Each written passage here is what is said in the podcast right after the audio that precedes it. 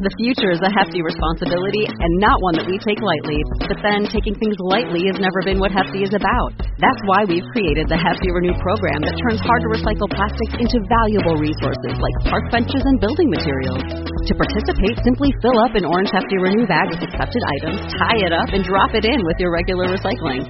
That's it. It's that easy. It's time to rethink recycling with Renew. Particular valued resources may vary by geography. More info available at heftyrenew.com. It's Friday, live Q&A time.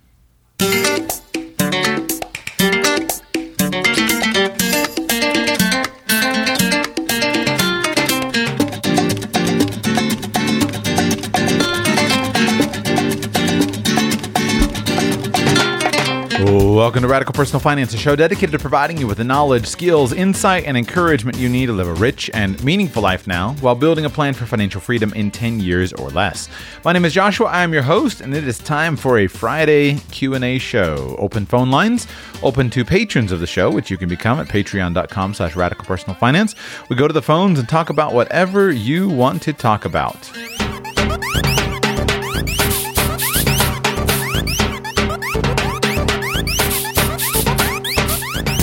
You are not sitting on the phone line right now, I would really love you to be doing that right now. So if you want to join me for next week's Q&A, go to patreon.com slash radical personal finance. Again, patreon.com slash radical personal finance. Sign up to support the show there, and you will gain access to the call-in codes, the number and the time, and everything for next week's Q&A show. We begin with, let's see, Tim in New York. Tim, welcome to the show. How can I serve you today, sir? Hi, Joshua. Thanks for taking my call. Um, just want to let you know I really appreciate what you do, and the um, the values you espouse are uh, really aligned with mine, and I really appreciate all the advice that you give. Um, and I was recently uh, listening to your spousal liberty show. It was I don't know a week or two ago, um, and you said something that really struck me, uh, which was you you didn't know what you would do had you married a doctor. Um, and then you also mentioned, I took some notes here. So you said family works best with one large productive career and one family facilitator. And you also mentioned that you didn't think, you didn't think uh, it was possible to own a business and care for young children. Um, I, on its face, I would tend to agree with pretty much all of that. And I happen to be in that situation. Um, we are mid 30s. Um, we have three kids under five in a private Christian school right now. Um, I don't know how much you would want to know uh, necessarily about me without knowing my topic, so I'll get right to that. Um, my wife, like I said, is a doctor, and she was recently um, let go from uh, an associateship that she was in. Um, she was making probably 175 ish, um, but she's been in about four of these associateships agreements uh, in the last nine years or so. Um, all of them being about part time, between two and a half days to four days a week. Um, and she's just been treated really poorly by um, the owners of these practices that have really taken advantage of her. And even this latest one uh, could result in some legal uh, legal issues uh, that we're going to pursue. Um, and she's just sick of being like a second class doctor, basically, uh, and, and having to ask permission or being second guessed on things. And so when she, last month, she was forced to resign and, um, it, she started second guessing like her career choice and I guess her vocation as a mom and, and as a working mom. Um, and I would say that since we've been married, uh, our priorities have kind of changed um, less about focusing on careers and more about you know raising good, solid Christian children. Um, so we do a lot of volunteering in church and whatnot. Um, and you know, after she uh, was terminated, she I don't know if it was a knee jerk reaction, but she said something about maybe I should homeschool the kids. And then a couple days later, she was back to looking at buying a, a practice. So she's kind of gone back and forth, and I think now she's um, less in the homeschooling uh, mindset and more in the I just want to work for myself mindset. Um, and so I'm kind of letting these things settle a little bit before um, we make we make like a really a big decision that's going to affect the rest of our lives. and then I heard your show a couple weeks ago, and so I, I just I guess I guess I'm looking for maybe to have you expand on. Um, you said you don't know what you'd do if you married a doctor. Well, I did. Um, I work. right. I have a W two. Um, I have a W two job. She's been an independent contractor, so she's been a 1099. Um, which is nice because you know we can take advantage of some of the tax breaks and whatnot. So it's worked well to have one W two. I I collect all the benefits from my employer. I work from home. I don't work more than 40 hours. It's a nice fit. Good. Um, but then she makes twice as much as me in half the time. So Sure. Sure. it, it, it so I, I'm sorry I went on a long time. So I'll let you share if you have any thoughts. Yeah. So, first of all, how much is your income? Um, it's about ninety thousand. Uh, I knew you'd ask this, so I also, um, I also thought about total compensation because she doesn't get any of you know the benefits that I get that we would otherwise have to pay for. So I have a pretty generous pension through my employer. I have a 401k matching, um, a lot of vacation time, so uh, and health health insurance, of course. So I estimate the total compensation to be around 120. That's great, and it's a blessing that you're able to work from home as well. Uh, you you have said three children under five, so all of your children then are in daycare, or one of them is in Five or under. I'm sorry. One is kindergarten, Okay, one is kindergarten. and then pre-K. Yeah. Well, I'll, I'll share with you my thoughts and we can talk about it, but there's not going to be. Let, let, let, let, let's work it through. So here's where I would like to begin. what bothers me intensely in many financial planning conversations, including on a topic like this, is people start with the numbers involved. And they start by saying, well, you've got to do the thing that is most profitable. And I simply reject that. Uh, I think that you do need to consider numbers, but I don't think that money and money alone is a very good criteria to really make almost any decision in life. Uh, at least not in my worldview and not in yours either. There are many things that I could do that would make a lot of money that I simply would not do because the price is too high. Whether those, and there's things that I could do that don't make a little bit, that just make some money that I would not do because the price is too high. Um, and for me, I'm always going to prioritize people. In my worldview, people are the most important things. You you mentioned that you guys are both Christians. Well, let's start there. Um, Jesus said, "Do not lay up for yourselves treasures on earth."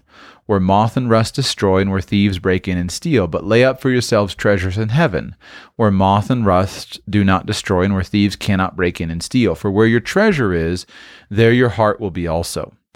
Now, I've pondered that verse and that that teaching and many others that Jesus taught about money. I've pondered that for years. And as I've considered it, I've I've asked myself, how do you store up treasures in heaven? Let me ask you, Tim. How do you, if I say to you, how do you store up treasures in heaven? What's your answer to that? Um, I would say the the way that we help out at church. I mean, we donate to to the church. We donate to the poor. We donate our time in leading ministry. Um, I would say those are probably the, the primary ways. Mhm. Good.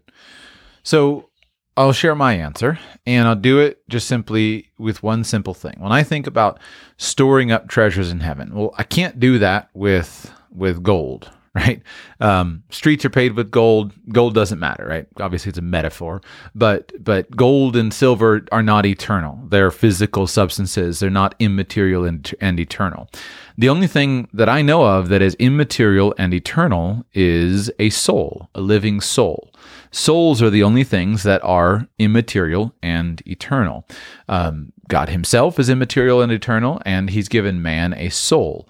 A soul is an immaterial, eternal entity um, that goes on forever. So, if you want to store up treasures in heaven, the only way I know how to do that is to invest in souls, because souls are the only thing that um, that uh, that that actually goes from here to to there. Um, and then one of the basic ways to do that is to take money and invest it into people. I always think about another teaching of Jesus where Jesus said in the book of Luke, he said, uh, I tell you, make friends for yourselves by means of unrighteous wealth, so that when it fails, they may receive you into, into eternal dwellings. Now, obviously, Jesus is talking about that in the context of the parable of the uh, of the dishonest manager. But it's just something that I, all, I always think about. Uh, uh, different translation says, use worldly wealth to gain friends for yourself, so that when it is gone, you'll be welcomed into eternal dwellings. Uh, now, again, I'm pulling that a little out of context because it's in the context of a parable, but but I think the thought is there, and just in the point that I make. Say, okay, what is the point of money? The point of money is to invest it into people. And so, when I die, and when you die, we leave exactly the same amount of money behind as everyone else, all of it. Um, and we're only stewards of it for a temporary period of time. So I'm always going to prioritize people above finance. I'm always going to prioritize souls more than gold coins or digits on a on a digital balance sheet. That's that's my basic and simple philosophy.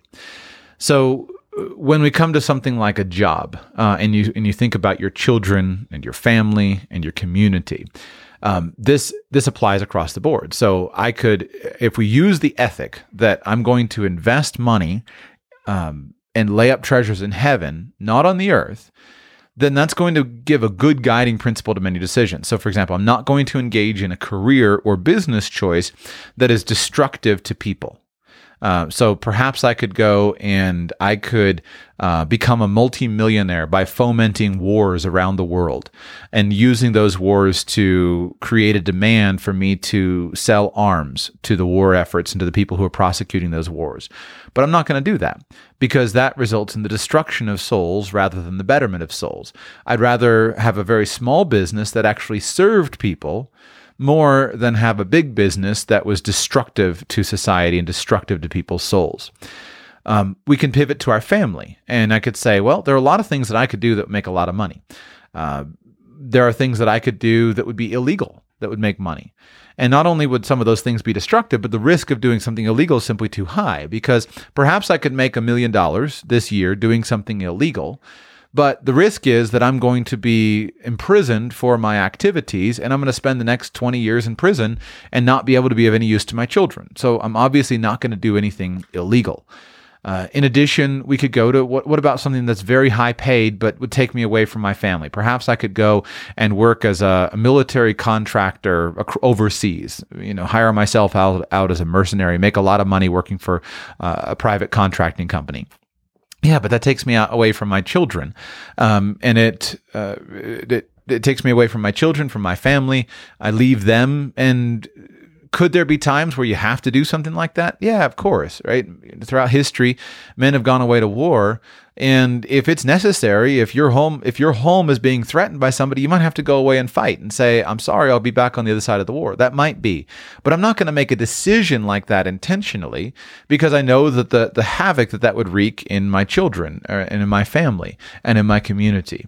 And so all these examples are simply trying to say that I'm never you're never going to get me to start by saying the only thing that matters is the most profitable. It's simply not all the money is disposable. It's all going to be eventually burned up. And so it's simply a temporary tool for a time. But what's the most important is the souls of people involved.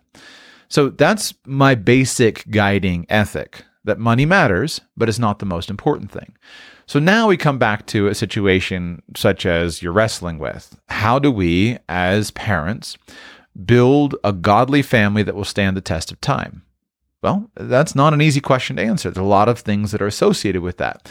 Um, but I'm going to use that ethic and I'm going to say, I'm going to begin by deciding what's in the best interest of our family. And we're going to take into account what's in my best interest as the husband and father, what's in my wife's best interest as the mother and wife, what's in our children's best interest, and what's in the best interest of our family collectively together. And I'm going to try to build an ideal vision from that position. And then once we're clear on what we think is in our best interest, what we think is the ideal, what we think is the best way for us to invest in souls, then now, as I see it, we pivot and we look at the finances and we say, in light of our vision, how can we make the finances fit? in light of our vision, how can we make the finances fit? And uh, and then we go with what and we ask God for wisdom in that situation. And we, we, we consider different options. We consider different solutions. We consider the, the benefits and the disadvantages of different parts of that. Um, and then we, and then we go, go from there. Now, the, the challenge is, so, so are you, do you agree with me so far in my method of analysis here, Tim? Yes. Mm-hmm. Okay. So at this point in time, what we've accomplished, we've accomplished a basic ethic, a basic framework. And now the challenge comes to well, how do we know what's in the best interest of our children? So, it, how do we know whether or not um, your wife working as a doctor and, and doing this, how do we know if that's better for our family for her to make an extra $175,000 a year by being away from the family for 60 hours a week, or if it's better for our family to not have that extra $175,000 and just simply being with uh, with the family? How do we know? How do we know if it's better for Can you? I- Go ahead.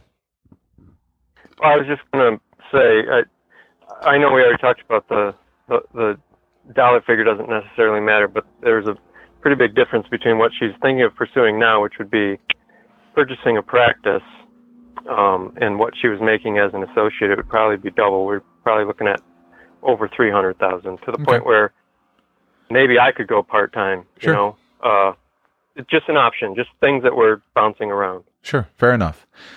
So I, I, I honestly don't know how I could I could solve the question. Uh, I, I don't I don't know how it's possible for someone who who's not in the middle of the family because there are a lot of things that you've got to balance. Number one is you've got to take an accurate look at um, your earning ability.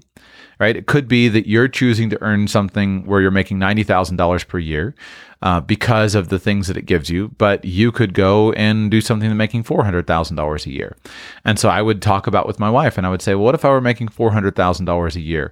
What would um, what would we do then? It could be, on the other hand, that you don't have that capability. Maybe you are untrained. Maybe you are just simply not capable of earning a significant income, in which case everything changes. You need to look at, talk about your ambitions, your career ambitions, your family ambitions. Then you talk to your wife. Take a good, solid look at her life, her lifestyle, her ambitions, her career ambitions, the time and the structure for the family. Talk about what's given up. Um, one way, if she if she stays home and is a stay at home mom, if she works as a part time uh, doc, you know, just doing another associate thing. If she does her own does her own business and buys her own practice and sets that up. Talking about that. Um, I think it's important to to to discuss the impact on the children. If I could have a magic wand and wave a magic wand over the entire universe, I would have every dad and every mom um, as full time moms and dads, perfect, you know, together with their children for the first five to 10 years of life. In my opinion, that's probably the, the, the best solution. Um, now, I do think that that should be done in the context of work. I think it's really healthy to have work and jobs that children can engage with together. But I think stay at home moms and stay at home dads and, and, uh, for those years is, is incredible. I wouldn't give up. I, I can't imagine the amount of money that there's no amount of money that I would give up to and trade for the lifestyle that my wife and I enjoy right now. We're, we're with our children 168 hours a week, both of us. I, I guess 167 or 166. We, we do try to put them into some some classes and things where they have to be with a teacher and a homeschool co-op, things like that. So, but but beyond that, we're with our children practically all the time. Now, I don't think that's a mandatory number that you know dads and moms have to be together with their children for 168 hours a week in order to raise successful children. Nonsense. But but it's but it is really nice. And when I think about what would I buy with the money, you know, what would you buy with the money? What what what would change in your lifestyle if your wife makes three hundred fifty thousand dollars instead of um, instead of one hundred seventy five or, or or in terms instead of zero? Well, we could talk about that. Basically, you'll have more money faster, so you become financially independent faster. You'll start consuming more. You'll have a bigger house. You'll have nicer cars. You'll be able to put the children into nicer things, fancier camps, fancier schools, etc. Um, to me, though none of those things are, are, are nearly as appealing as having a strong family. If I had to trade them, if I if I and I don't think you have to necessarily. I'm a little tongue tied just because I'm trying to be very respectful of the fact that you're not me. So I'm just speaking from my position and trying to be also very respectful of the fact that what we're t- dealing with here is one of the most sensitive, intimate uh, types of decisions that a family can can can wrestle through, and it's tough. It, it's difficult.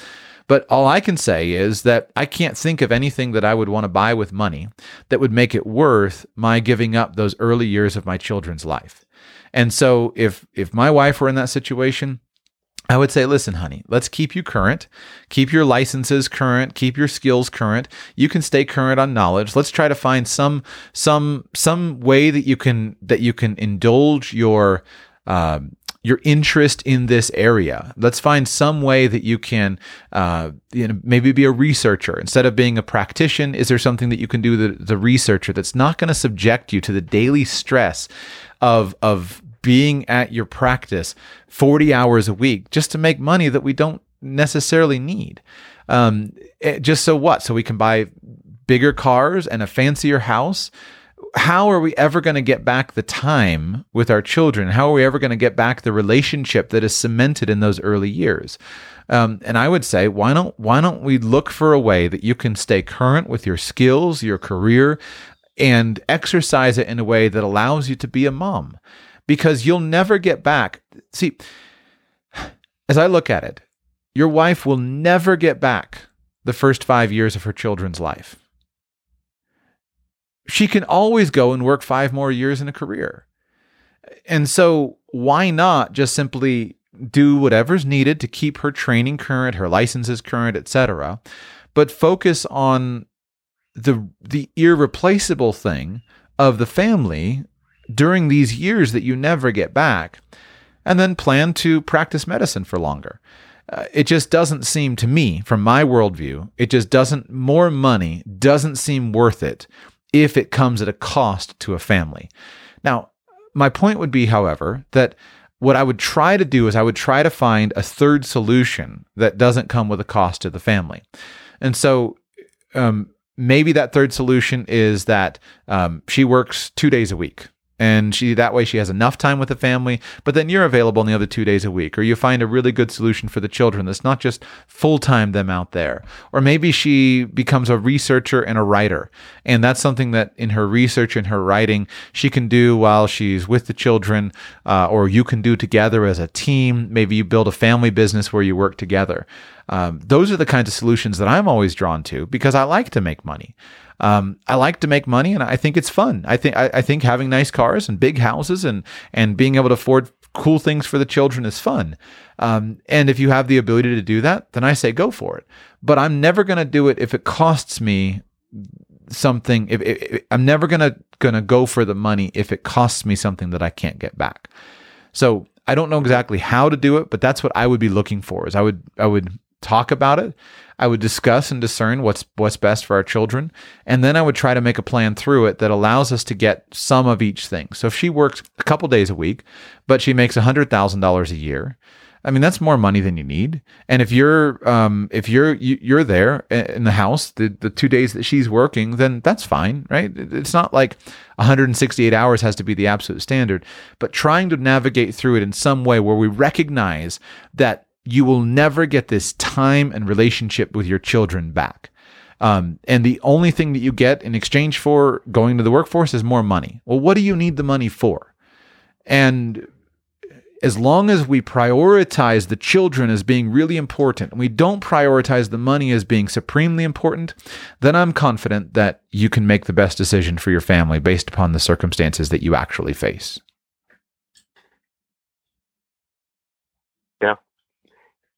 Yeah, I appreciate that perspective. I um I mean I probably have thought of it that way, but never uh I don't think I've heard it verbalized that way.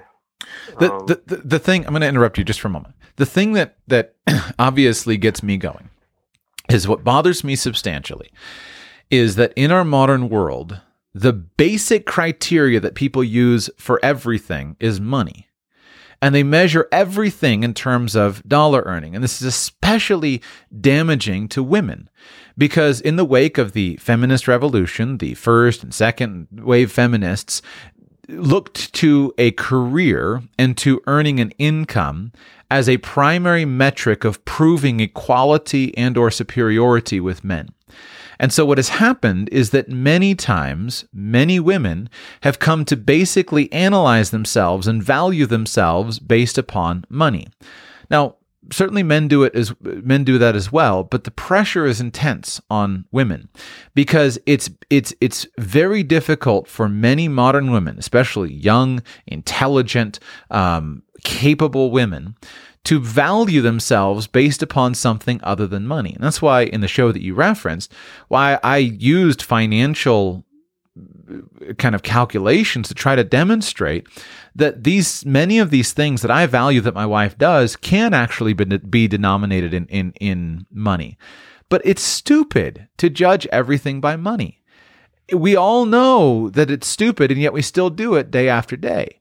I don't have worth because of uh, my, my, my, my worth and my worthiness and my value as a person is not based upon how much money I generate. My worth and my value as a person is based upon my identity as being an image bearer of God Himself. That's what makes a slave and a slave master both of equal worth. That's what makes an employer and employee both of equal worth. That's what makes a, a, ditch digger and a doctor both of equal, equal worth. It's the imago Dei. It's the fact that they are a human, and as a human, they are fundamentally valuable because of their humanness. We don't judge people and say, well, that doctor over there is a more important person than the ditch digger because the doctor makes more money except in the modern United States of America and the modern capitalist system, where we basically prefer the rich over the poor, and we bow down to the rich, and we bow down to the people who have all the money, and we neglect the people who are poor because of this this corrupt standard. Now, I'm fine with making money. I'm fine. I want there to be a. I want there to be all of us to to to to achieve to our maximum potential uh, to to grow as much as possible. And I want all of us to earn as much money as is possible in a in a free market, non-coercive capitalist society. Money is one way that we can assess the value that's brought, not to everything, but to many things in life. And so it's useful. It's a good metric and it's a good barometer, but it cannot be the primary ethic that we judge people by. I cannot prefer the rich man and ignore the poor man just because it's rich and poor. That's immoral. That's absolutely immoral. And so what happens is that in the modern society, because of the the the the inability of people to think ethically and to appreciate somebody for their value and to to to as a and their worth and their dignity as a human and then to appreciate the full scope of their of their their value as a human everything just comes down to how much money you make and it's it's the the thinnest, stupidest metric to ever use to judge a person's value. It's a useful metric for yourself if you're working in a career where you can say, um, you know, I'm making more money because I've served more people. I track how much money I make because I believe my goal is to serve more people and to serve them more effectively. And one objective metric that I can use is how much money am I earning? Because in order for me to earn more money, I have to serve more people and serve people more effectively. But it's just one metric among many that I need to use to track my success. And it's a it's a very clumsy metric.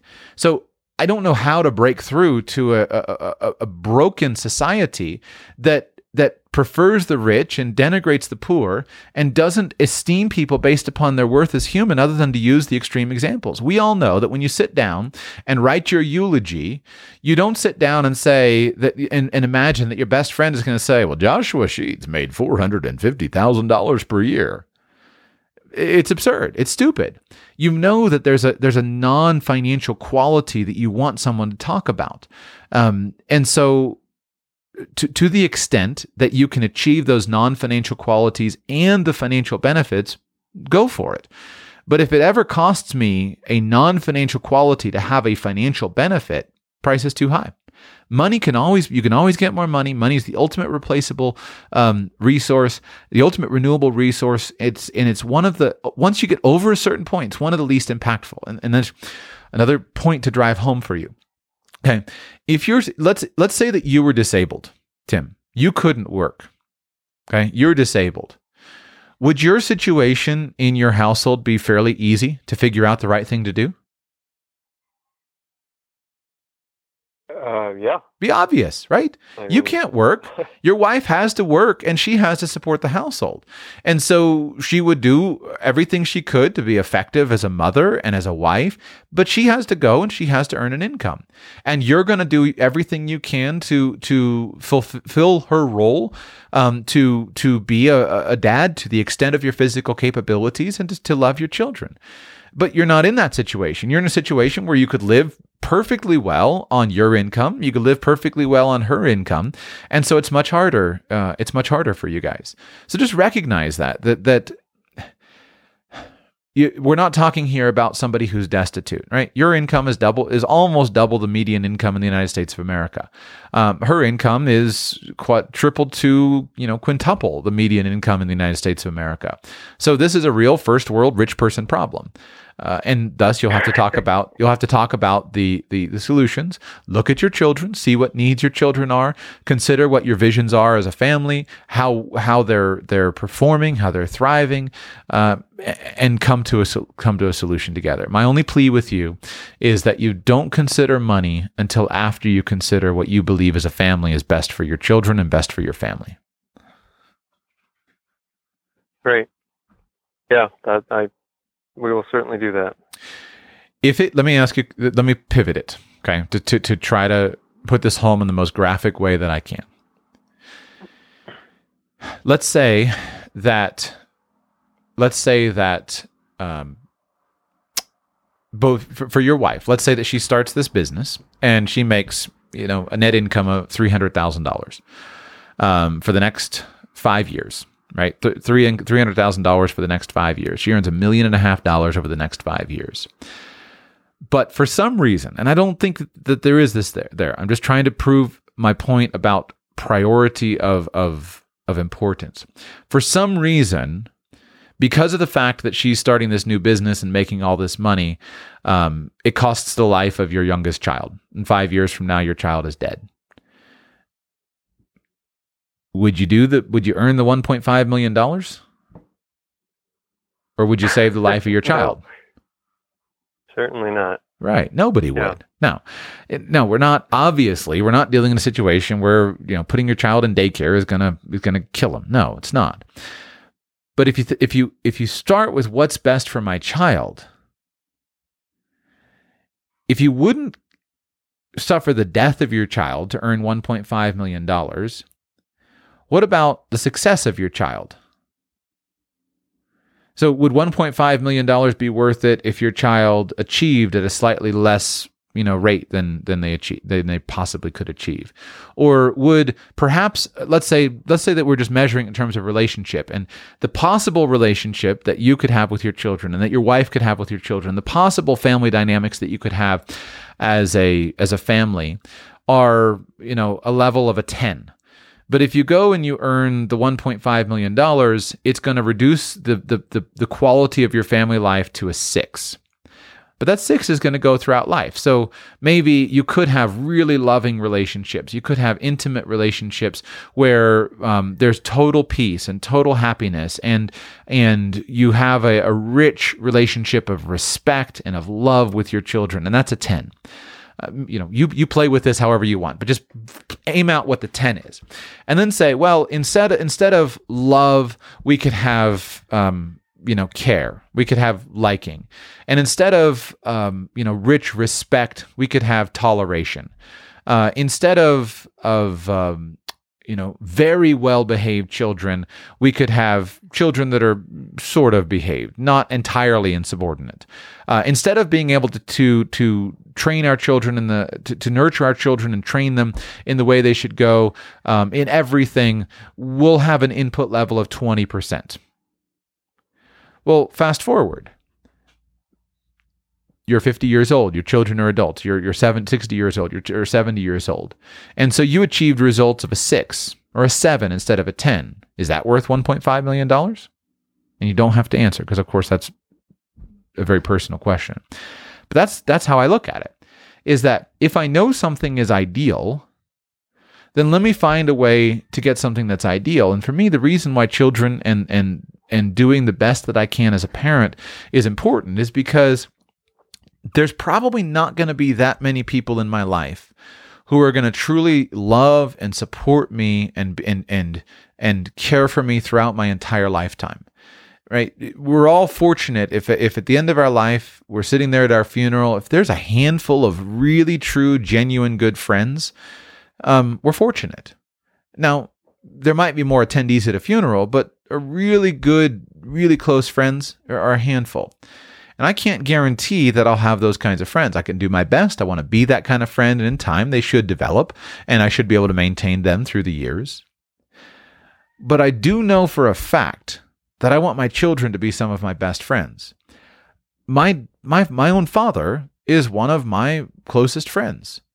Now, we don't have the kind of chummy relationship that, that, that I have with other friends, which there's still a, a respect but I feel closer to him in terms of my relationship with him than I do with almost anyone else. And with my own mother, the same thing. I feel I can share with total honesty and total sincerity and total vulnerability.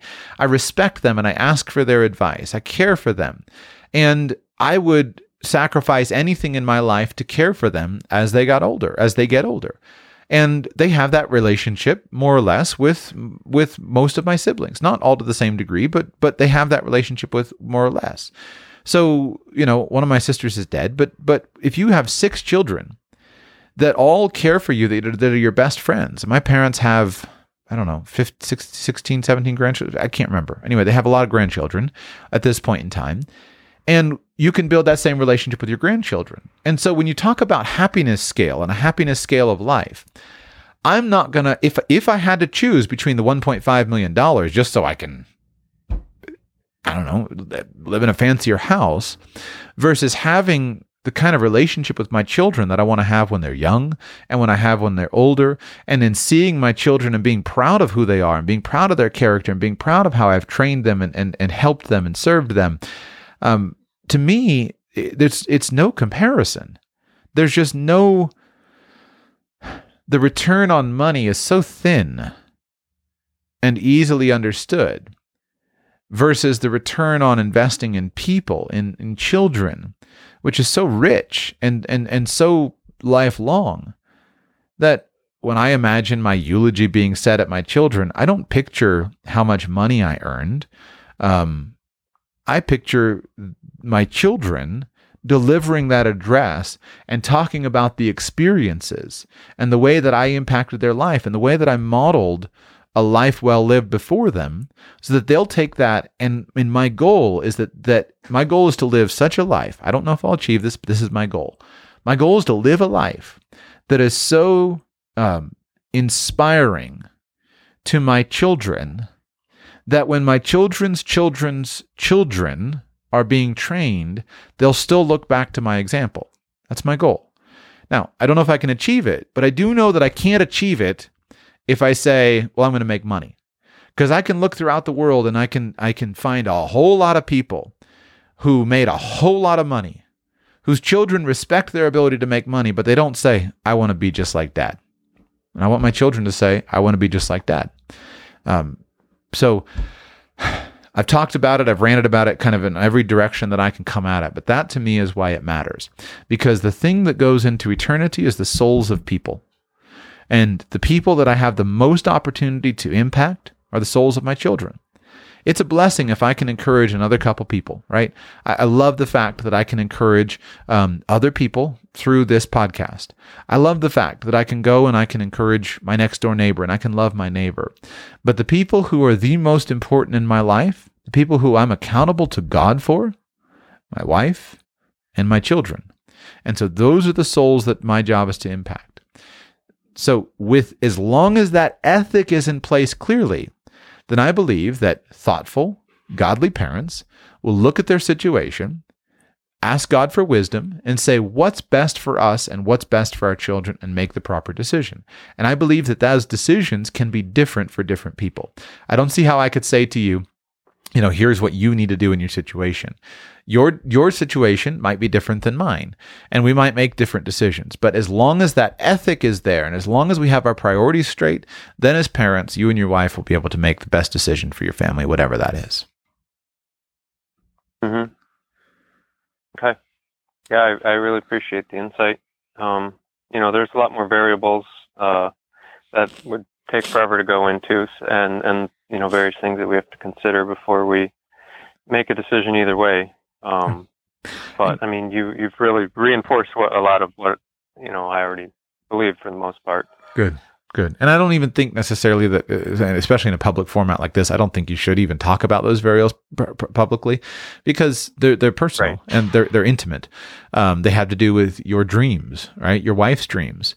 Um, when I was talking about being married to a doctor, one of the things that that that I the reason I feel like I dodged a bullet in not um, in not uh, uh, winding up in a relationship with with either of those two girls that I was interested in was because for them, a very important part of their dreams from girlhood, especially one of them, was to be a doctor. And it was so fundamentally a part of her identity that I, I can't see how I would ever like I, I, I, the only thing I would I can't see how I would ever have to be able to or want to kind of interfere with that. It was her it was her girlhood dream. All I would do is I would say, "Lord, you've got to if you want her to have another dream or you want her to change that, you got to do it." I couldn't open my mouth. And, and I was talking to my wife about this and I said, you know, the reason is because as a husband, right? One of the things that you do as a husband is you care for your wife. And and part of that means you want your wife to experience the fulfillment of all of her dreams. You want your wife to experience um, to to to to be richly successful.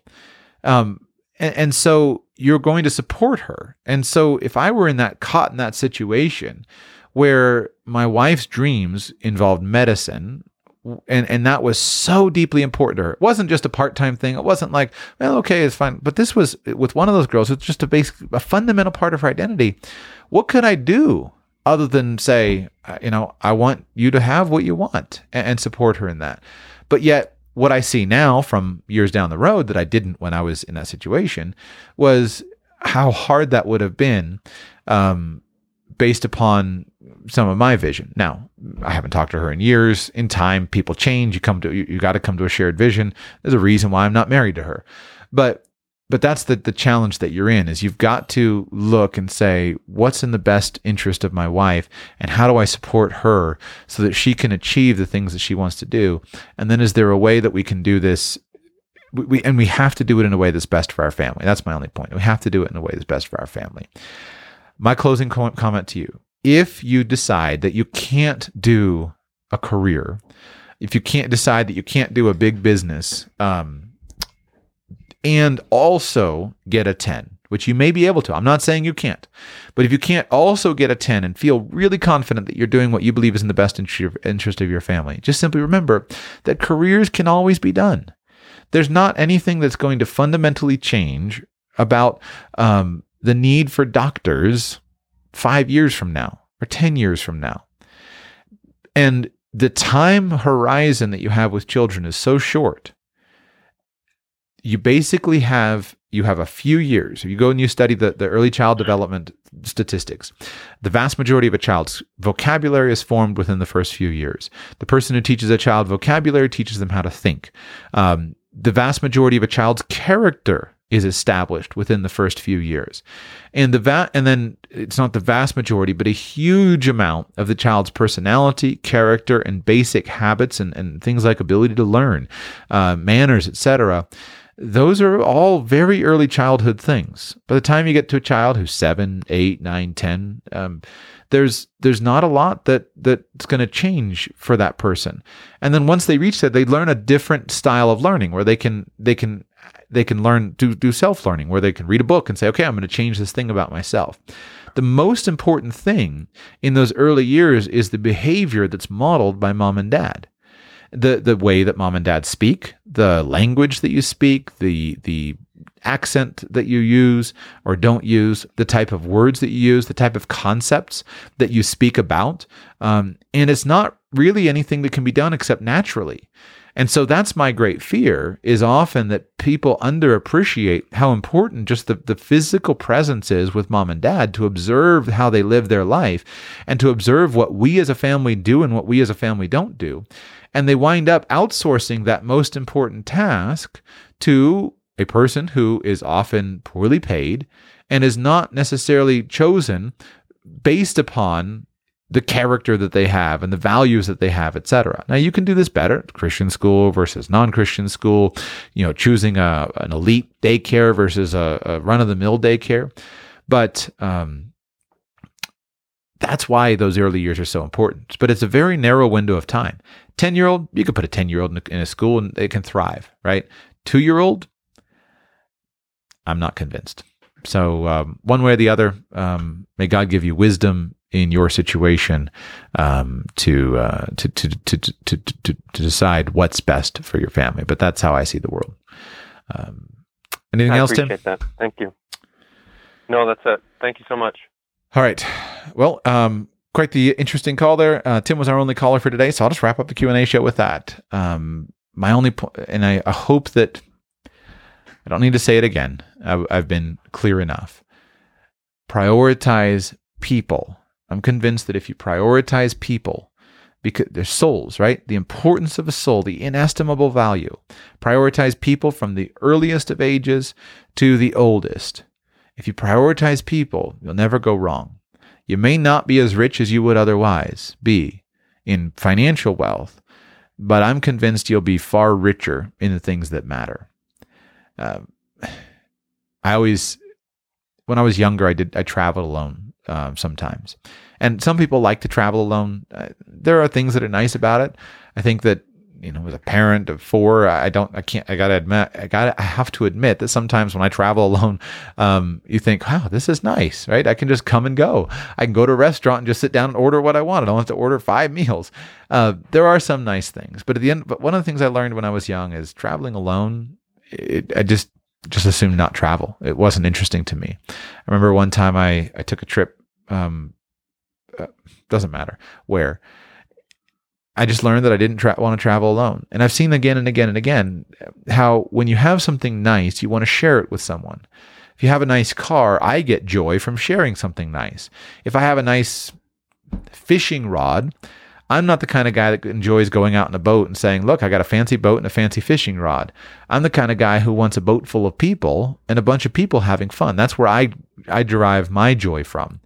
And I, have always used those pictures as being pretty clear. Um, if I had to choose between a $50,000 bass boat that I'm in alone versus, you know, a $500 John boat that I got a couple of friends out there with me, I'll take the John boat and the friends. And so I think that that's a, for me at least, it's a pretty powerful metaphor between life and money. Um, it's fun to have money to buy big fancy boats and take your friends on fun adventures. It's fun. And I'm all for it. I think you can do it. I think you can do it without sacrificing the things that are at home. But if I have to choose between them, I'm going to choose people over money every time. And I believe that if you think about the people that you respect and admire, they probably exhibit that character as well Well, if you and I are going to be people that others are going to respect and admire, then we got to make those intentional decisions. Look for the third way in anything. Look for the way that you can uh, do well financially and also simultaneously. Um, you know, you can do well financially and simultaneously um, spend time. And that's where I'm convinced. Obviously, I'm biased, but I'm convinced of the value of of of the lifestyle that I'm modeling. I was yesterday working on some of my my training. Um, I have a bunch of goals, and I'm taking some business courses. I'm taking some um, some music courses this year, taking some language courses, and really just working hard to to develop my skills. And I was just thinking about how, because one of the things that I do is I share everything with my children. My my eldest child is finally at a point where he's right on the cusp of being able to go with me and not severely hinder me on a business trip. I don't ever plan to travel alone on business again in my life. Um, I don't ever plan to go to a seminar, or to a course, or to a conference and not take at least one of my children, if not multiple of my children.